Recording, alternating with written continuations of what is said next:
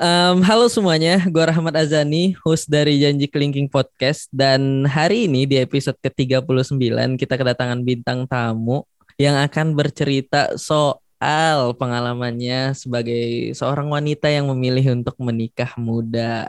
Dan langsung aja, hai Diana. Hai Zani. Halo. Di, gue biasanya Halo. Biasa eh tapi BTW lu lebih nyaman dipanggil apa? Di, Ana atau Diana? Di. Di, oke. Di, gue biasanya sama bintang tamu bintang tamu gue, gue minta mereka untuk kenalin diri dulu, jelasin backgroundnya singkat segala macam. Jadi pendengar gue mungkin tahu nih yang gue ajak ngobrol siapa gitu. Nggak harus panjang, lu Oke. senyaman lu aja. Oke. Hai, nama gue Diana. Gue 28 tahun. Sekarang gue punya dua anak. Yang satu 13, yang satu 3 tahun. Gue nikah itu umur 14 tahun. Wow. Terus sekarang gue juga nggak ada nggak ada kerjaan selain ngurus rumah tangga ya, maksudnya ngurus Hmm. anak-anak doang. Mm, Tapi gue punya keinginan buat lanjut kuliah lagi yang sempat ketunda gitu. mm, mm, mm, mm, mm. Oke, Di, lu kan orang Ya. yang memilih untuk menikah muda nih. Sorry, lu nyaman gak kalau gue tanya kayak trigger awal lu kenapa lu akhirnya nikah dalam tanda kutip kayak di umur yang semuda itu? Berarti lu nikah di umur berapa, Di? Ya 14, pas masuk 14, Masuk 14 berarti tuh SMP ya? kelas 2. Ceritanya gimana? Lu bisa akhirnya jadi nikah gitu? ceritanya ya gimana ya jadi emang bucin Oh, dari pengen situ. bersama Iya. pengen bersama selalu Heeh. Dan akhirnya Hanya lu punya anak bareng. Ah ah, punya anak kan pasti jadi bisa bersama selalu gitu Jadi lu langsung memutuskan untuk ya udah deh gue nikah di umur segitu. Dan ya sel- ah, ah. Dan selama perjalanan lu nikah itu lu nggak nggak sempat apa ya? nggak ada dapat tentangan gitu di kayak misal nih lu kan di umur segitu kan. Itu kan masih Hmm. masih banyak pertentangan kan pasti ketika lu mulai untuk menikah di umur segitu. Dari keluarga lu, teman-teman lu atau Oh, orang-orang terdekat. Hmm. kalau yang bertentangan itu kan bokap sama nyokap. Jadi sebenarnya mereka itu tidak menginginkan adanya gitu adanya kehamilan ini gitu ceritanya. Hmm. waktu itu terus mereka lebih berniat untuk ya udahlah ituin aja diupin aja. Hmm. tapi gue yang bersikuku untuk tidak sama sekali dan si mantan gue ini tuh menawarkan diri untuk ya udah kamu tinggal sama aku kamu ikut aku gitu Karena dorongan lu Tapi- sayang sayang juga berarti sama anak ya lu yang iya ya. heeh. Heeh. karena kan mikirnya kan bahwa bertanggung jawab nih gitu kan Heeh, heeh. Tapi di sana ya dia mengakui itu dengan orang tuanya dan orang tuanya juga biasa-biasa aja meskipun ada yang kaget tapi biasa aja gitu. Terus akhirnya gue tinggal di sana selama dua minggu apa tiga minggu gue lupa. Terus dia mencari uang tapi akhirnya dia itu eh, dapetnya cuma jadi tukang cuci botol. Di kala itu cuma dibayar dua puluh ribu per hari deh, kalau nggak salah. Ditambah lagi dia harus ngebiayain istrinya juga ya. Mm-mm. Lu maksudnya ngebiayain lu, istrinya ya lu. Iya, ya. Makanya. Terus mikir Hmm. Terus setelah setelah dua minggu berjalan tidak ada di rumah dan mungkin bokap nyokap waktu itu udah eh, apa diskusi dan lain-lain, finally keputusan keluar dari nyokap yang pengen nikahin gue sama mantan gue gitu. Ngomongnya gini, eh, yang gue inget ya, ya udah kita nikahin, kita urus anaknya, semoga jadi berkah. Habis itu kita sekolahin keduanya yang benar sampai sukses gitu katanya. Hmm, itu dari dari sorry dari nyokap lu. Ya dari nyokap Ah, gue. Terus berlanjut Terus akhirnya nikah. ya akhirnya nikah sudah selesai. Eh akhirnya dia dibawa ya kan suruh, disuruh meninggalkan rumahnya dan mau disekolahin. Nih Hmm. pas lagi di sini ada kesulitan ternyata. Kesulitannya ternyata selama gue berpacaran dengan dia ketika gue masih sekolah, dia tidak sekolah. Kok kok bisa lu baru tahu pas nikah? Maksudnya dia nggak sekolah itu? Justru gue baru tahu kemarin. Bokap gue yang ngasih tahu. Kemarin banget maksudnya. Iya setelah bertahun-tahun.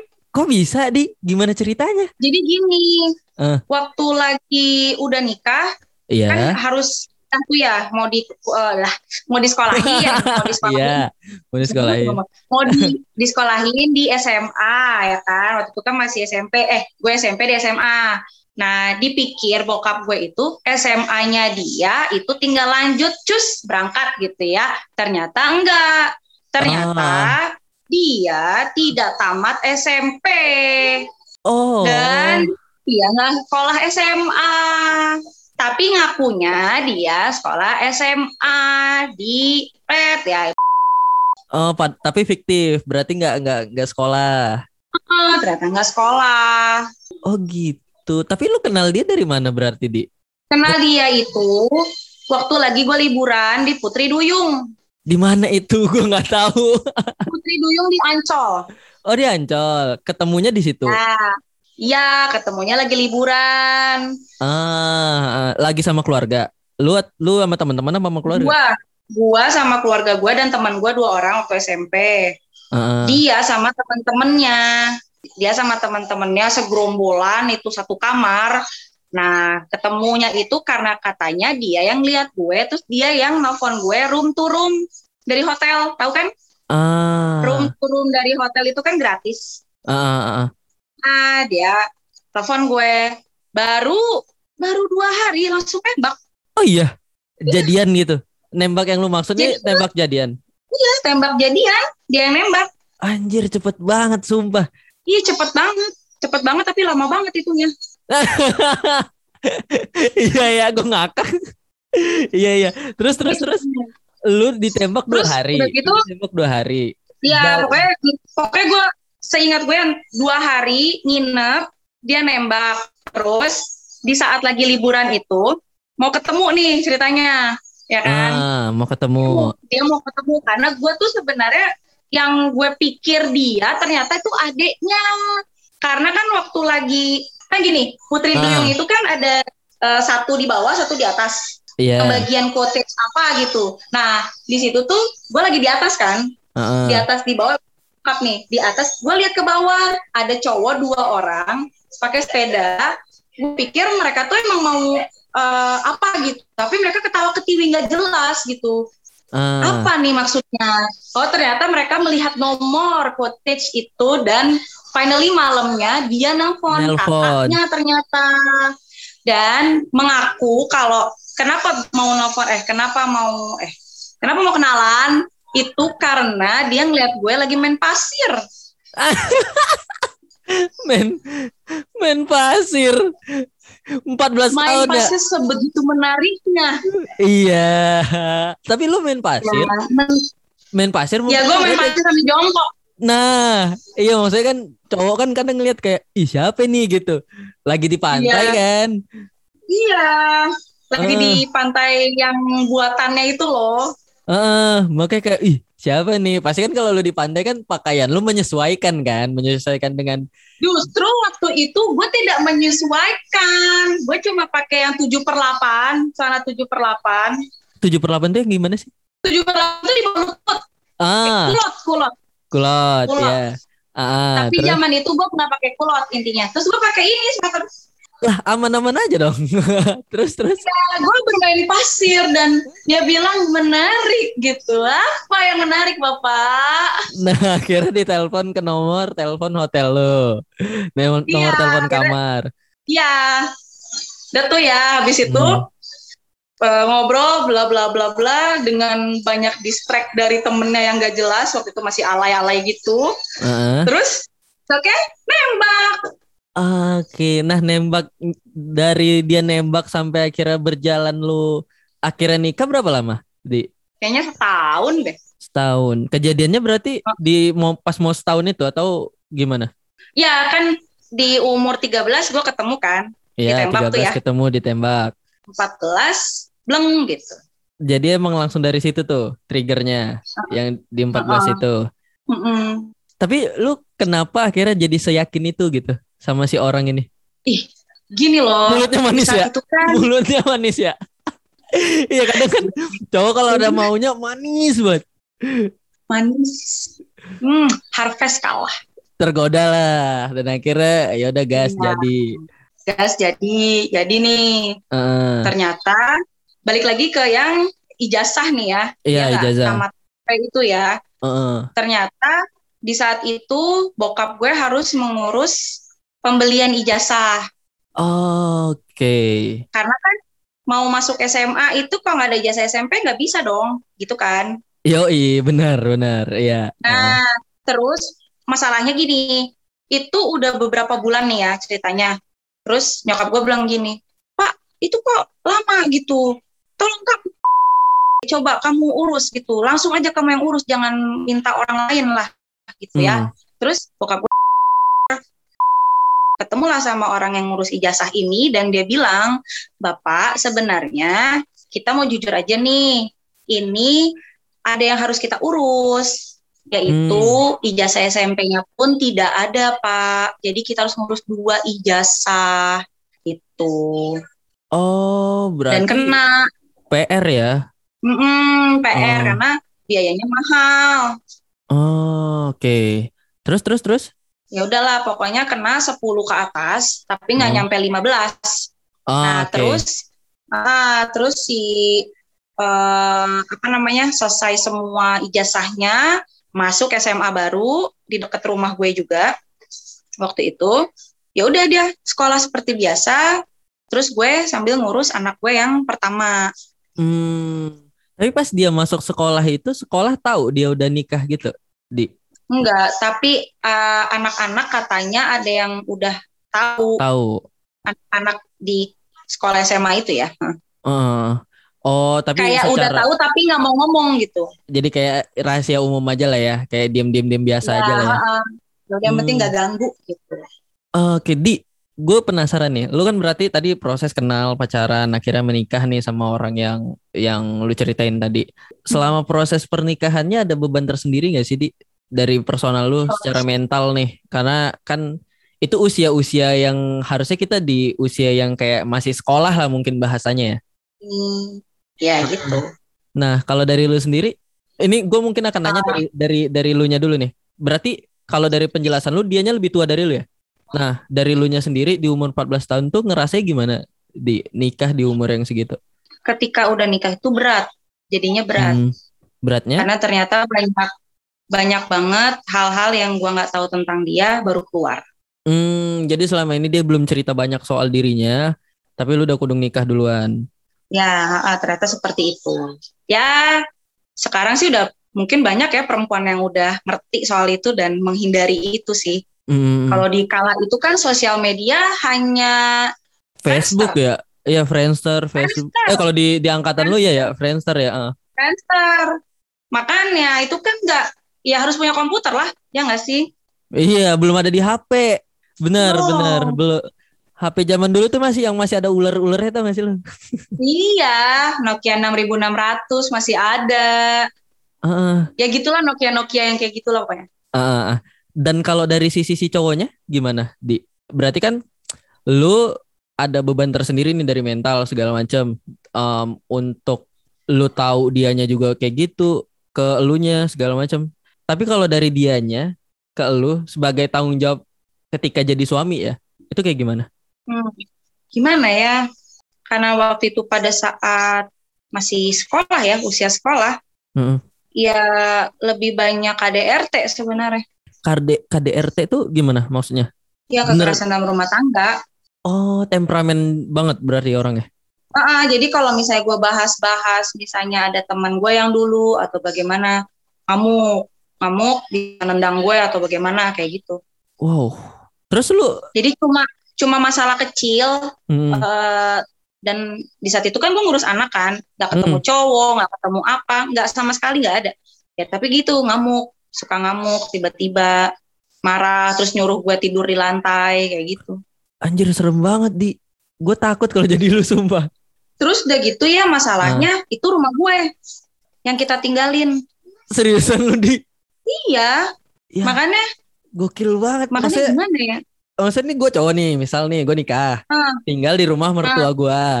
Iya, Anaknya gue kepukulin kan nggak masuk akal di. iya makanya bingung gue. Orang tua lu tahu? Nggak tahu karena kan gue bungkam membungkam diri sendiri di kala itu karena menurut gue ya udahlah ya bisa diperbaiki gitu. Terkait sama kata-kata bisa diperbaiki nih.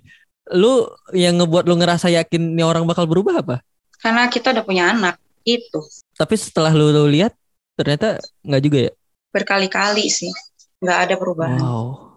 Tapi Hmm. gue nggak menyalahkan dia 100%. Gue juga punya salah gitu. Maksudnya gimana? Itu pun kayak gue tuh punya salah ketika gue merasa oke em, gue lanjut sekolah ya kan. Nih udah masanya nih gue sekolah lagi ya kan. Lanjut Hmm. SMP. Eh iya lanjut SMP ya. Lanjut SMP dulu. Terus eh, gue nggak pernah tuh yang sama sekali naksir cowok atau bagaimana. Tapi gue merasa yang ya udahlah ya gue juga bisa ikut kayak dia gitu kayak dia tuh kan pas gue masuk SMP itu dia lagi masuk SM eh masuk SMA masuk kuliah Oh, Oke, heeh. Di, terus- dikulahin bokap. Heeh, di kuliah bokap Hmm. terus gue merasa ya udahlah gue bisa ngikutin alur dia yang penting dia happy gitu alur dia tuh Hmm. kayak ya zamannya pada itu suka ke klub karaokean main biliar kayak gitu-gitu jadi ikut-ikutan aja sedangkan waktu itu anak gue dijagain sama nyokap Hmm. gitu Oh berarti emang dia habitnya juga emang ke situ ya? Dari dari zaman awal, dulu dulu awal-awal nikah. Mm-mm, sebel- lagi pacaran juga gitu ternyata Oh cuman nggak cerita ke lu. Eh, cerita tapi gue nggak nggak connect gue nggak tahu karena kan gue nggak ngerti apa-apa Oke. gue nggak Wow. tahu it- klub itu apa ya kan di tau- di umur 14, tahun nggak 14. ngerti Iya. Lu masih main sosial media juga kan nah tuh nggak nggak ada cuman Friendster iya. iya gara-garanya kenapa dia bisa ikut ke klub kayak gitu-gitu itu ternyata dia itu 11 bersaudara Rame banget sumpah. Iya, dua meninggal tapi setelah gue udah nikah Ah, meninggal ah. ya rame bola Iya iya iya. Selain berarti selain Dari- lu berumah tangga nih, lu kena Hmm. mohon maaf kayak KDRT segala macam. Kalau secara tanggung jawab dari dianya? ya tanggung jawab dia waktu itu kan eh, cuma ini aja nih mm, memperhatikan anak aja waktu itu kan. Hmm. terus lahir batin gitu-gitu. Tapi untuk nafkah ketika Teng dia selesai kuliah nih kita loncat nih ya ceritanya nih. Iya ya nggak apa-apa. Teng dia selesai kuliah dia mau ngelamar eh, bukan dia bukan mau ngelamar tapi dia eh, kayak ngelamar di salah satu perusahaan yang mana perusahaan itu eh, sales. Pokoknya dia sales obat Ah, Ah ya pokoknya gitulah. Nah ini kebetulan eh, kayak manajer atau bosnya apa gimana gue nggak ngerti. Itu adalah rekan dari bokap kan bokap gue dokter Hmm. soalnya. keluarga lu keluarga menyenangkan sih kalau kalau gue lihat ya berarti ya. Ya gitu sebenarnya. Heeh, maksud Gimana gue ya jadi? berarti si laki-laki ini beruntung dapat lu. Kalau kalau kasarnya bahasa gue ya. hmm, ya sebenarnya kayak gitu harusnya nyadar Dapat- diri aja. Iya harusnya sadar diri gitu maksud gue. Iya. Gila. Nah disekolahin. Udah gitu. Bokap lu dokter, ditanggung semuanya. Anjir Mm. di. Nah terus terus gimana?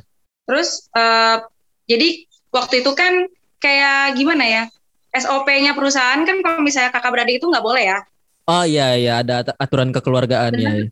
Iya kan, nggak boleh Hmm. kan. Nah Hmm. kebetulan sebelum dia mau ngelamar itu udah ada adeknya yang udah ngelamar, udah masuk kerjaannya. Hmm, Heeh, adeknya dan itu pun gara-gara bokap gue yang masukin. Ya, Bener ya surat ar-Rahman ya. Nikmat Tuhan mana lagi yang kau dustakan. Enak banget Masya sumpah. Koneksinya banyak banget dari bokap lu semua. Terus terus. Iya, masalahnya di situ em, pokoknya dia udah tes dan lain-lain, terus udah beres dan tinggal masuk apa ya yang karantina karantina gitu deh pokoknya.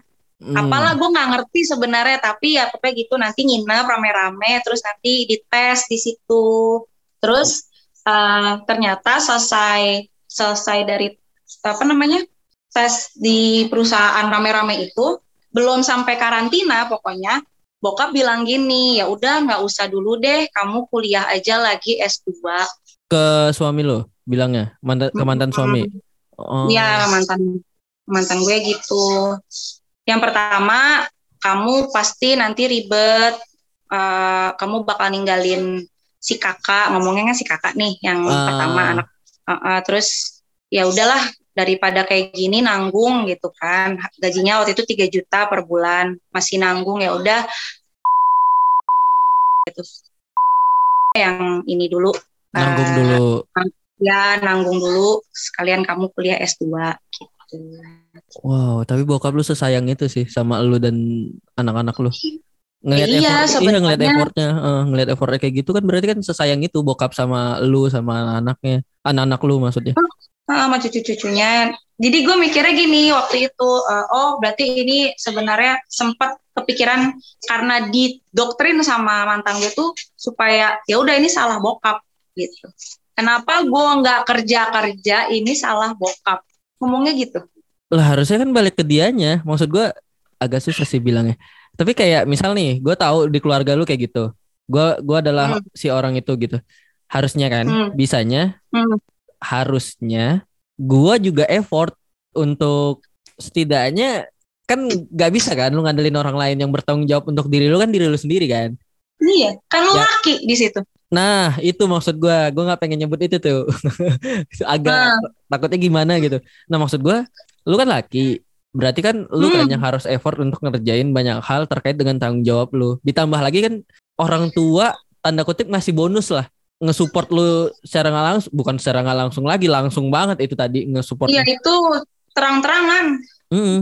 dan ya udah jadi pas lagi di titik itu dia akhirnya kuliah lagi S2 Buset sampai S2, S2 cuy dikuliahin gokil keren. Terus? Iya, di S2 itu um, pokoknya dia empat tahun lah pokoknya. Empat tahun hmm. selesai apa tiga tahun gue lupa.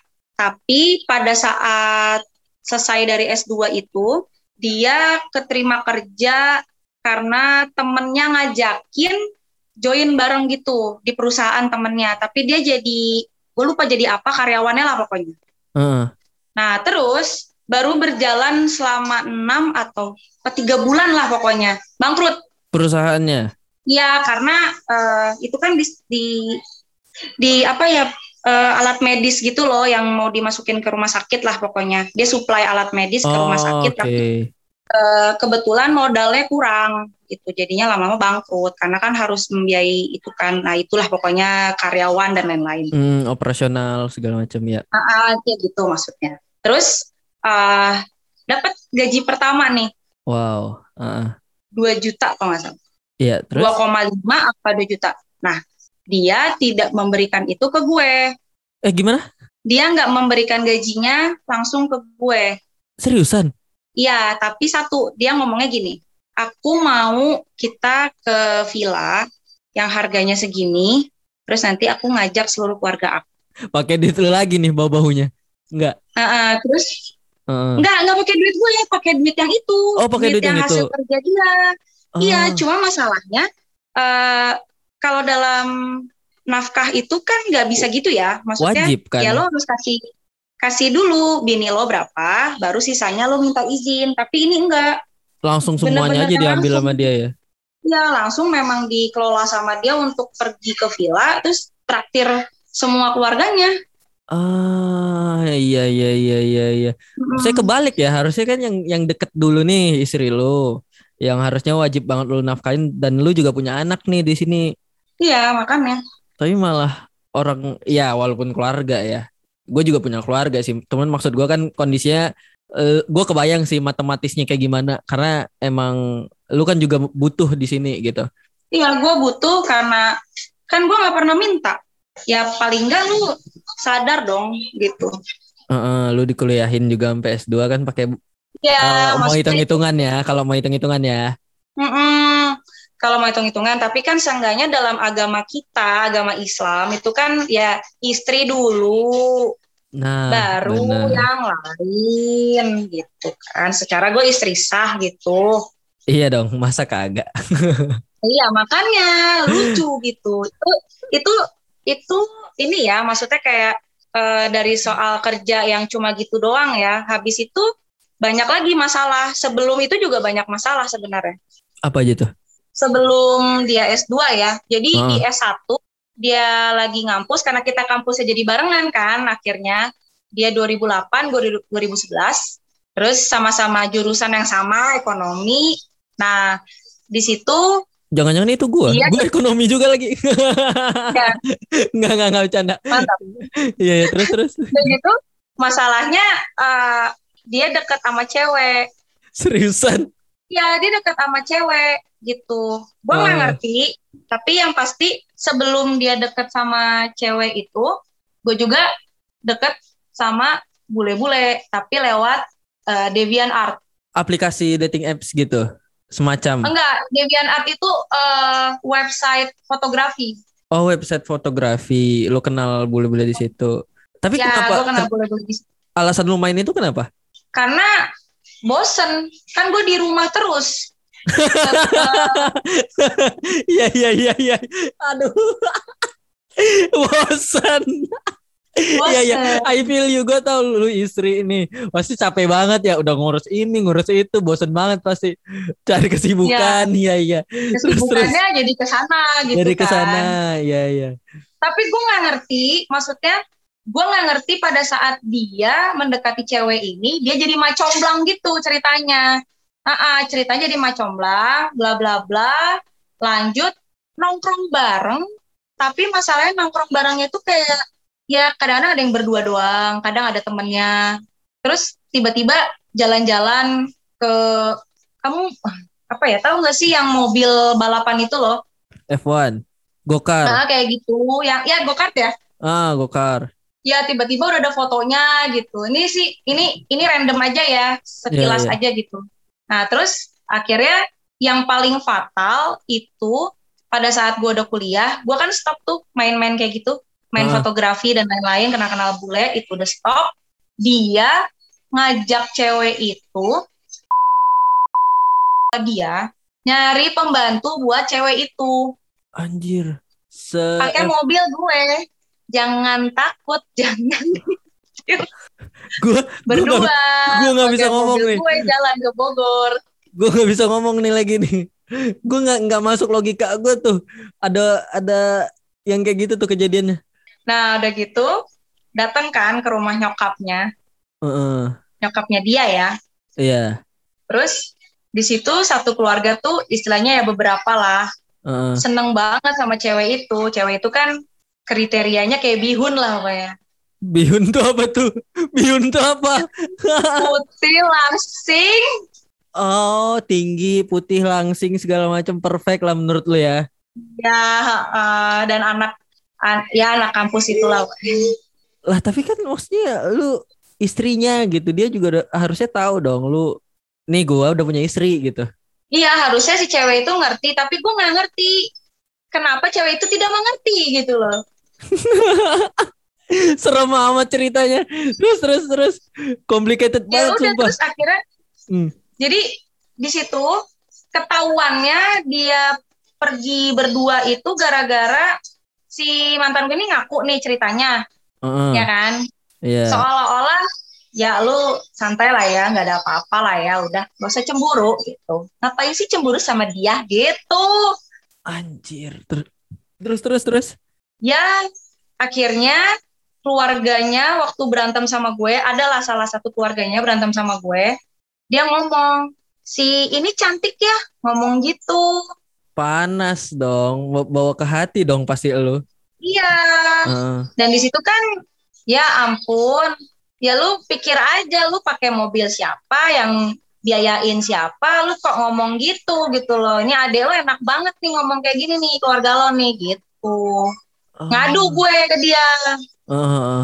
tuh katanya sih itu cantik gitu terus dia dengan panasnya panas juga tapi gue nggak tahu ya marahin adeknya gitu Tapi dia emang sering kayak gitu atau gimana? Di enggak jadi gue nggak ngerti sering kayak gitu apa gimana nya tapi memang jadi dia tuh kayak gini loh sering jalan bareng-bareng ntar ngumpul di sensi kayak gitu-gitu ya gitulah pokoknya terus eh, kerjain tugas sampai malam terus nemenin beli sweater beli ya itulah pokoknya heeh. beli softan gitu rame-rame berdua maksudnya berdua Ah, Enggak maksud gue selain itu kan tadi sama si cewek ini nih yang lu cerita. Kalau kejadian-kejadian di luar itu nih yang lu misal pergoki kayak semacam tanda kutip selingkuh Oh, lah iya, mungkin. ada. Semangat banget. Santai. Masih banyak. Buset Gini. banyak nih. Eh, terus Banyak. Banyak. Gini, waktu itu setelah eh, gue tahu pokoknya mereka tuh dekat karena di mau dimacomblangin nih ceritanya sama mantan gue. Heeh. Si cewek ini ngajak gue ke klinik kecantikan di Heeh, pakai mobil gue. Dia ngomong gini, gini ya ngomongnya. Ke laki gue nih, eh laki gue, ke mantan gue. Pi, eh, aku Pi, aku mau ajak Diana ya, aku mau ke klinik gini-gini anjay, gila gokil bahasanya. Depan tongkrongan, akrab banget tuh orang kayaknya. akrab be akrab.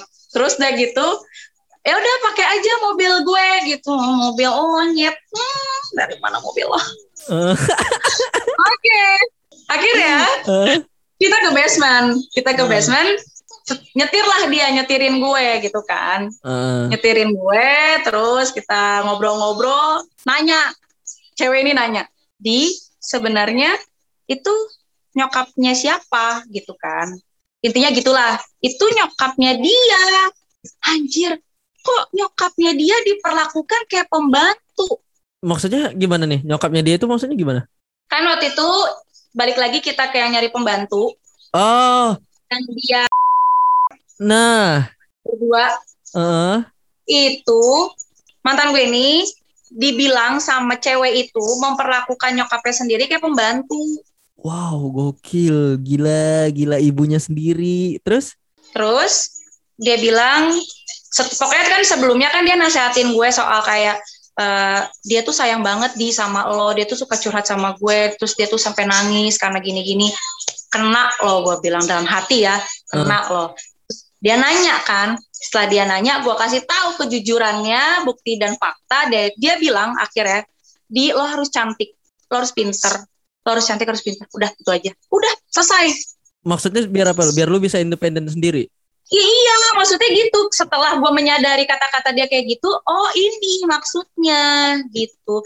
Mungkin gue ini sama ini karena gue dulu kan eh, beratnya berapa gitu kan, gendut banget tuh. Hmm, jadi disepelein, disepelein Iya, jadi segala macam. gitu dari fisik. Terus sempat juga gue kan baru kenal eyeliner tuh zaman kuliah itu. Baru kenal airliner. Iya, iya, iya. Eyeliner Iya, iya, ini iya. saking gitu uh, banget gitu ya. Terus Hmm. udah gitu, gue pakai eyeliner di dalam mobil kan sempet ya. Itu sebelum kejadian dia nyari-nyari pembantu pokoknya. Gue diginiin sama mantan gue. Lo ngapain sih pakai kayak gitu? Jelek tau gak sih lo? Anjir, dia segitu nggak suportif ya sama istri sendiri ya waktu itu. Gila, gila gue nggak nyangka. Maksudnya apa ini gitu loh? Nangis, gue nangis. Jujur gue nangis nggak nggak tahan karena eyeliner gitu. Emang eyeliner gue se- ini kelopak mata. Iya, tapi nggak usah gitu di. Maksudnya orang yang terdekat lu lah, istilahnya dulu jadi suami lu gitu.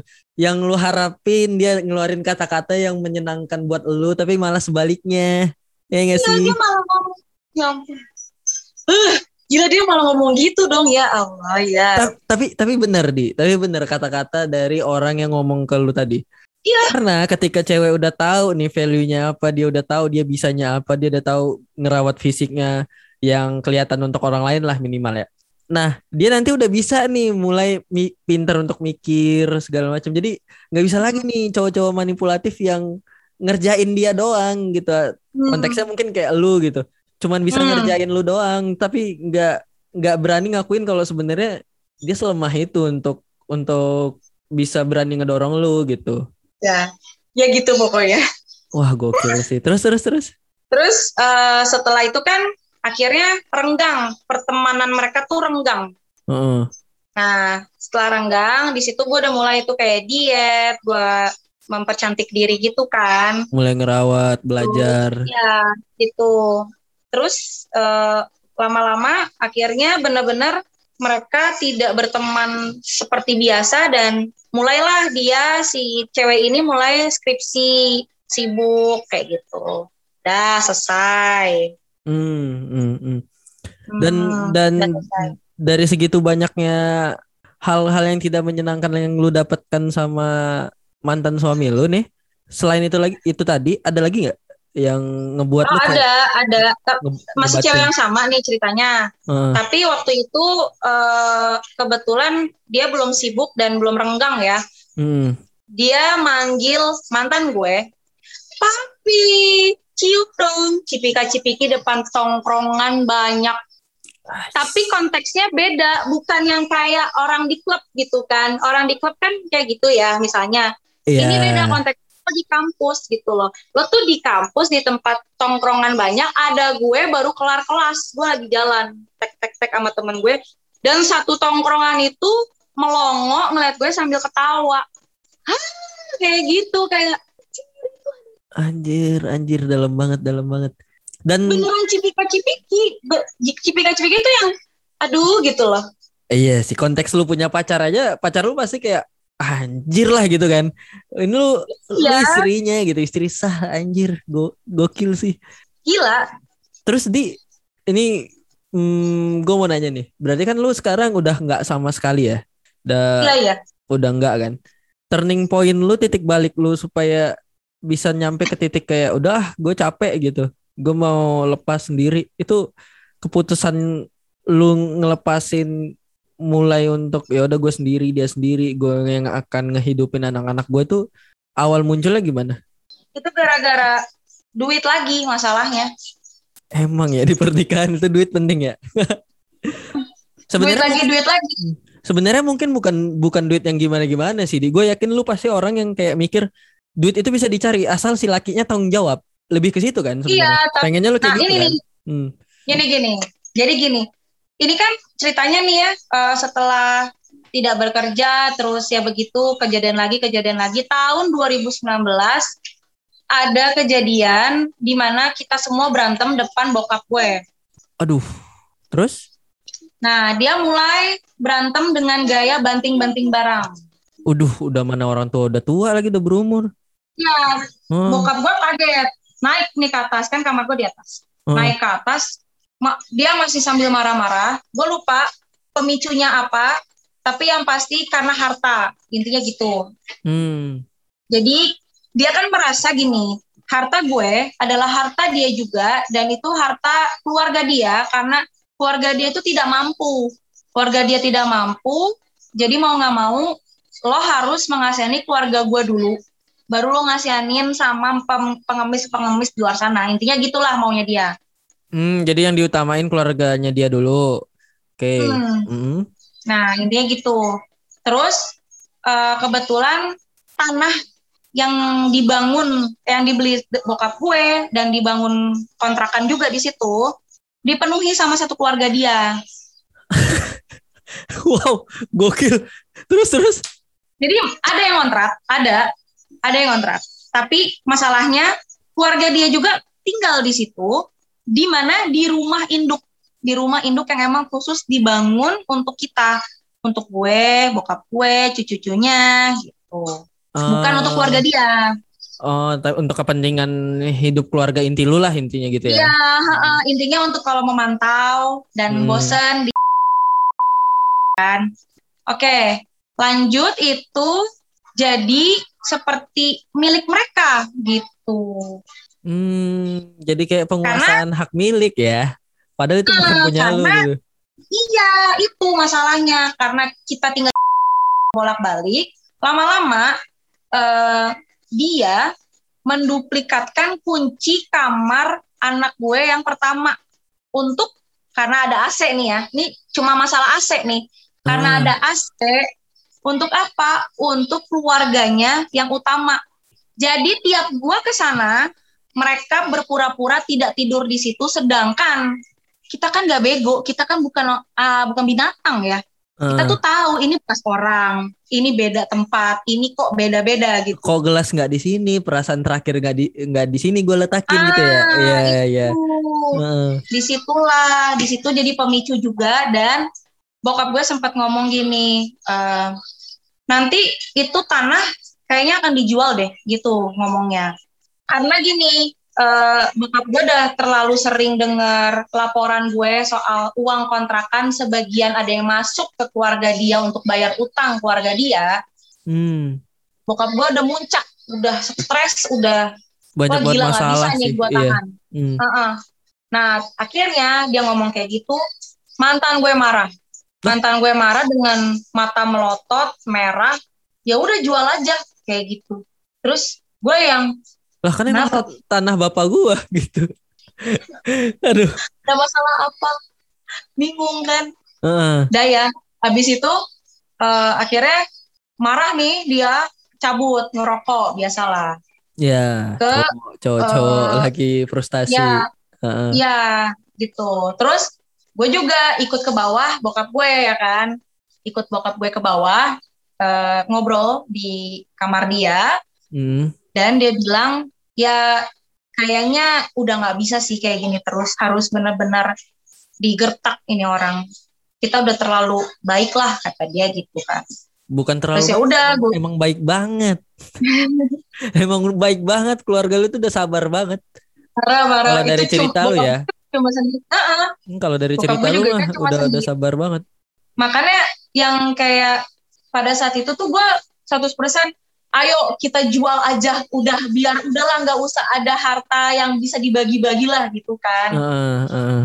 akhirnya gue ke atas dalam kondisi gue juga marah gue udah sakit hati juga maksudnya selama ini tuh gue nggak dipentingin nggak anak-anak nggak dikasih nafkah tapi lo masih kayak gitu aja sama keluarga gue malah ma- malah marah-marah sama bokap gitu kan selama ini kan bokap udah banyak berkorban gitu loh buat gue dan anak-anak yang harusnya tuh lo yang berkorban Iya, benar. Nah, jadinya pas gue ke atas, gue juga emosi, dia emosi, berantem kita, dia banting-banting barang, gue siram pakai air dingin. Kan Iya, siram. Manis tuh orang tuh nasi rames teh. Manis emang. Gila. Terus udah gitu, eh, sambil itu gelasnya juga kelempar ya, gelasnya juga kelempar kena tangan dia. Wow. Nah, terus di situ tuh kenapa gua malah ngelempar air dingin gara-gara dia mau ngambil anak gue yang kecil ketika masih umur satu tahun. Oh. Heeh. Lu Gue pasti teriak-teriak nggak, gue ya takut ya, gue juga takut karena gue nggak mau anak gue yang kecil ini kenapa-napa gitu kan. dirawatnya nggak bener segala macem. Heeh. Gue teriak, gue lempar air, gue ambil anak yang kecil, gue lari ke kamar anak gue yang gede. Kebetulan kamar kita tuh berjejer gitu ke depan. Kamar anak yang gede, kamar gue, kamar mandi gitulah pokoknya. Hmm. Gue lari ke depan, terus eh, dia masih ngamuk nih ceritanya. Bokap gue datang, dia banting, dia tuh banting pagar, pagar yang buat anak-anak baru bisa jalan. Iya. Nah, Heeh. banting itu kan, dia banting itu, bokap gue bilang, jangan, itu saya yang beli, gitu bokap gue bilang kan. Eh, Tahu gak dia jawabnya gimana coba? apa? Nanti juga diganti, anjay. Anjay, lu kan selama ini dibiayain. Gua tahu lu nggak bakal bisa ganti. Gitu kan dalam hati lu pasti. ya kan? Selama ini lu dibiayain, gantinya dari mana? Halo. Harusnya, harusnya kita bisa begitu, tapi gak bisa. Kita udah bener-bener sakit hati banget, tau gak sih? Eh, Jantung aja tuh rasanya kepacu banget, tau gak mau marah, tapi gak ngomong gitu loh. nggak bisa keluar lagi ya saking marahnya ya. Iya, saking parahnya dan akhirnya gue bilang, kamu tuh apa sih? Kamu tuh gak boleh kayak gitu. Gue bilang gitu dong, saking nggak bisa ngomong kasar, udah ngomongnya gitu Hmm. aja. Karena kan gue lagi megang juga kan anak kecil. Iya, iya, Bayi iya. lah istilahnya, masih bayi, balita. Terus bokap gue, gue lupa bagaimana ceritanya, bokap gue kira ke bawah, eh, selesai bla bla bla, pokoknya pokoknya udah beres, itu aman, udah eh, udah tenang, dia minta maaf Hmm. Aku minta maaf, aku minta maaf, aku minta maaf, aku minta maaf, aku minta maaf, pokoknya aku nggak akan ulangin lagi, aku minta maaf. Dia sebegitunya berubah secepat itu pokoknya. Hmm. Tapi dia tetap jutek sama bokap gue. Lah sama aja berarti masih ada yang kurang dong. Heeh, jadi gue bingung. Ini gue terima, maafnya apa enggak gitu loh. Sedangkan bokap belum mengeluarkan keputusan kalau boleh bercerai atau enggak. Karena kan apa-apa pasti gue ke bokap kan. Heeh. karena selama ini kan gue nurut kan nggak nggak akan bercerai karena dia gitu kan jadi gue Iya. pengen langsung dari bokap akhirnya ya udah nih kita udah eh, kita udah eh, tenang udah udah masing-masing nih ceritanya dia di atas gue di bawah di kamar bawah dia di kamar atas terus akhirnya gue ngomong sama bokap gue manggilnya Hmm. eh, kalau misalnya kejadian kayak gini lagi, aku mau cerai. Enggak. Iya. Gitu. Hmm. Dan berjalan nih 2019, 2020, 2021. Benar kan ya? Iya. Berjalan terjadi lagi. Dan di situ yang ngebuat lu kayak ya udahlah gue akhirin aja nih selesai gue mau cerai aja gitu. Hmm, mm-mm, terjadi lagi dan gue nggak sanggup dan gue teriak gue teriak-teriak sama dia gue marah-marah sama dia di mobil kondisi kondisinya waktu itu anak yang gede nggak ikut di mobil tapi anak gue yang kecil ketiduran di mobil Hmm. Iya sih. Banyak hal yang harus lu pertimbangin sih maka makanya kayak bisa jadi ini jadi keputusan yang pas buat lu sih. Soalnya ngaruh ke mental lu, ke anak lu juga nggak sih nanti ngelihat orang tuanya berantem mulu pasti gak cuma berantem loh masalahnya dia itu sebagai bapak tidak benar untuk mengasuh anak gitu loh Nah, itu lagi. jadi dia taubat nih ceritanya nih ya Iya. udah taubat tiba berubah lagi turun turun lagi nih turun jadi anak gue yang kecil sebelum kita kejadian berantem tahun 2019 dia itu pernah eh, bentar dia pernah ngegulingin anak gue yang masih bayi masih bayi ya masih satu bulan loh. Heeh. udah ah, nggak mau ah kayak gitu. Padahal anak lu ay- gokil. kebayang gak sih harusnya kan seorang ibu yang baby blues ya? Ini enggak. Ay, dia cuma baby blues ya. anaknya nangis Wow, anaknya cuma nangis nggak nggak berhenti berhenti gue bilang dibiarin. ya udah gendong aja dulu. Kan gue lagi masih habis pumping dan lain-lain gitu kan. Gue cuma eh dia malah begitu ngegulingin kasarnya ya ngejatohin ke kasur lah gitu Heeh, heeh. udah ah nangis mulu ah cengeng malah gitu lah bapak emang bapak nggak pernah bayi Hah? Kan yang buat ente. makanya gue bingung gitu lah lah Iya. gimana maunya Iya, gimana aduh ya ampun Susah juga ya. Jadi pembelajaran juga sih buat lu jadinya dia. Maksudnya Oh, luar biasa sih lu jadi apa ya? Kadang nggak selamanya mempertahankan sesuatu itu jadi pilihan yang harus kita lakuin terus. Hmm. Karena lu juga harus mikirin apa ya? nggak bisa mikirin hal-hal di luar dari apa yang lo alamin gitu. Kadang kan orang kan ngelihat ngelihat sesuatu yang sifatnya kayak kayak gitu kan mikir kayak aduh nanti apa kata orang ya kalau gue pisah atau kayak aduh ini nanti anak gimana atau segala macam padahal emang dari lu secara keluarga lu juga yang ngalamin anak lu juga yang ngerasain lu tahu impactnya kalau gue terusin gimana kalau gue pisah gimana. Jadi lu lah yang lebih ngerti gimana caranya ngambil keputusan yang yang nantinya bisa ngasih impact positif ke depannya buat lu dan anak-anak lu kan? Hmm. terakhir nih di dari gua. Hmm. setelah lu ngalamin kayak gini lu akhirnya memutuskan bercerai gitu. Kan lu juga masih panjang kan perjalanan lu lu masih 28 kan lu Hmm. ada ketakutan tersendiri gak sih untuk memulai lagi nantinya gitu pikiran kayak ya udah deh gua nanti kayaknya bakal sendiri dulu sampai jangka waktu yang lama atau gimana gitu karena kan pasti enggak sih nyisain trauma sih? Mhm. itu itu bakal nyisain trauma gak sih traumanya masih sampai sekarang sampai ke anak-anak ke anak-anak gue sendiri terus eh, kalau gue nggak nggak takut gue nggak takut untuk memulai lagi atau bagaimana karena eh, mungkin saking sebenarnya udah mati rasa udah lama jadi gue udah tahu nih orang ini emang kayak gini jadi gue udah paham gitu contoh-contoh orang yang seperti itu gitu. Hmm. karena dari awalnya aja kan eh, udah terbayang ya maksudnya udah terkenang banyak memori yang yang harus dihindari itu seperti apa. Kalau gue gitu nggak nggak takut sih gue. Oke oke. Nah eh terakhir tapi nih. satu lagi gue mau cerita. Sebentar sebentar. Oke iya iya. Selama dia ngampus S1 dan S2 dia itu tidak mengakui bapak ibunya. Aduh. Jadi gue gue dibilang gue anak bapak ibunya dia anak bapak gue faktor ekonomi? Mm-mm. aduh parah sih. Segitunya ya? Dan finally setelah temennya tahu dia mau bercerai karena akhirnya dia nelfon teman-teman yang lagi yang udah sukses ini, temennya salah satunya nelfon gue. Dia ngomong gini, "Di, kenapa baru sekarang kata dia gitu Maksudnya kenapa nggak dari dulu selama- aja ya? iya Ah. betul karena selama dia ngampus dia tahu semua ternyata gitu Oh, Oke, fatal sih, fatal sih. Sama untuk closing nih Zi, Em, ini akan lebih valid kalau datangnya dari or- orang yang pernah ngalamin langsung ya. Dan umur-umur kayak gua kan juga akan masuk ke jenjang yang ke situ ya Z- eh, dia. Iya. Nah, gua kan Hmm. pasti nanti akan jadi ya, ya nggak tahu sih umur gua panjang atau enggak, tapi kal- kalau kita hitung matematis kan gue nanti pasti akan ngalamin fase-fase kayak nikah nanti punya anak gitu.